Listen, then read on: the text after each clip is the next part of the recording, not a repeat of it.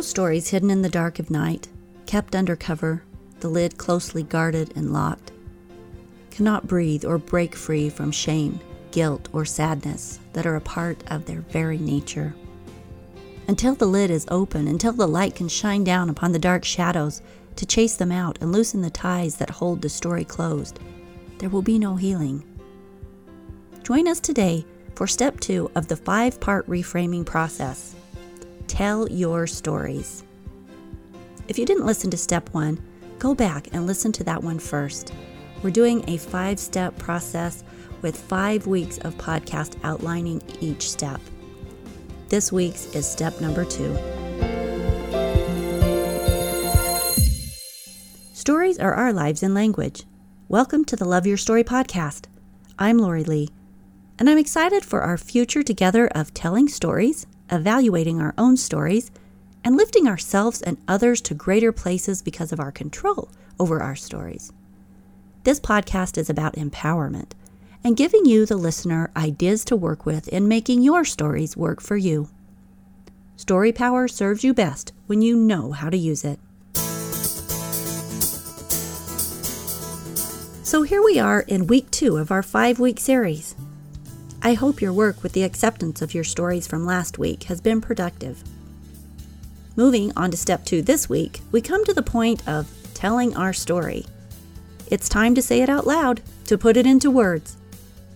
Before some of you start hyperventilating with the idea of this type of exposure and vulnerability, I want to point out that this does not mean you should run out and post your most shame filled or difficult stories on Facebook or announce them in the city square. It means coming to a point of claiming them where you can put into words your stories in a safe space. A space where you're able to put words to even your deeply disturbing stories that have remained silent in one way or another. Becky Andrews, a therapist at Resilience Inc., a guest we've had speak on the podcast before, in episode 22, explained to me telling our stories is invaluable. We must talk and share our stories, she said.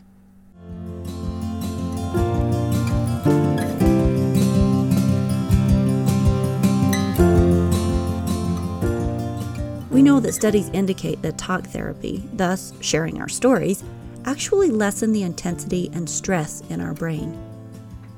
So I asked a woman who had done the Next Level Emotional Intelligence Leadership Workshop about her experience and telling her stories, because in the workshop, we tell our stories. Jamie said, quote, There was one experience in particular where I had already had my turn to speak, but I had a very clear realization while listening to the rest of my group take their turn. I knew without a doubt that I needed to say it out loud to the group. I was able to share, and while sharing, the pain and heartache that had started with one experience so many years ago left me. It was so freeing. I obviously still have the memory, but it doesn't have the same effect or hold over me that it used to. The other thing about this experience that was interesting was that there were so many other experiences in my life where other people treated me in a similar way as the person did in this initial experience. These experiences just piled up on each other over the years, leaving me feeling unimportant and unloved. By sharing this initial experience, the pain from those other events in my life left as well. It was amazing. It was huge for me. Unquote. She went on, quote, Another experience was an exercise where you were forced to just keep talking while you really got to the bottom of things. This gave me the opportunity to finally say out loud how I feel about my mothering. It has been tough dealing with my son's Asperger's, ADHD, and mood disorder. I experienced shame and heartache over how I'd handled different situations in weakness, and heartache over the situation as a whole. Saying it out loud to a male that was there representing my son was cleansing. Saying it out loud is a necessary step to healing and moving on, she finished.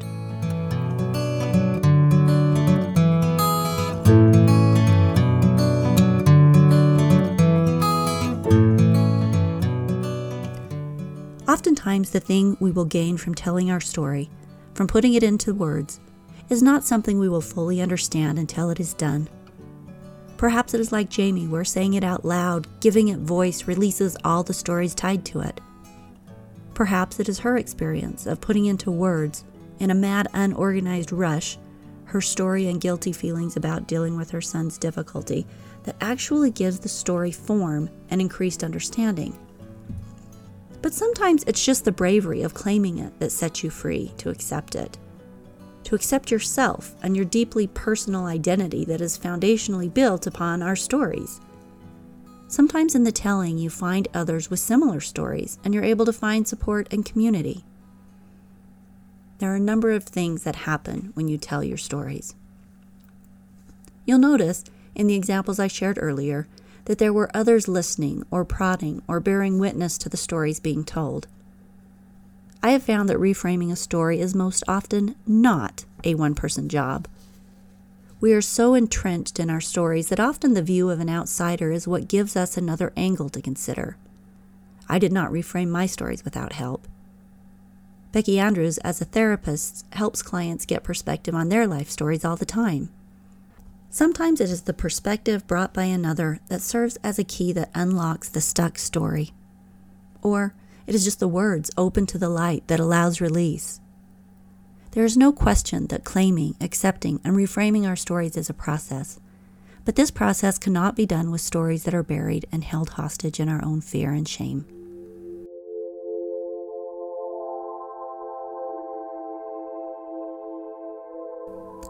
Sharing our human experiences has always, throughout all time, been a way of connecting. It's not new to share our stories, but sometimes it's extremely uncomfortable or painful, especially when shame or guilt is involved. Lisa Rankin, MD, in Psychology Today wrote an article called The Healing Power of Telling Your Story. She says, quote, When we tell our stories and others bear witness, the notion that we are disconnected beings suffering alone dissolves under the weight of evidence that this whole concept is merely an illusion and that millions of others are suffering just like us. The minute you discover that someone else is suffering just like you, or even better, that they're celebrating their wholeness just like you, that sense of disconnection eases and you start to glimpse the truth that we are beings of vibrating energy connected on the energy internet through processes like quantum entanglement with overlapping consciousness that connects us to a divine source and to the inner pilot light of every being on this planet. Unquote.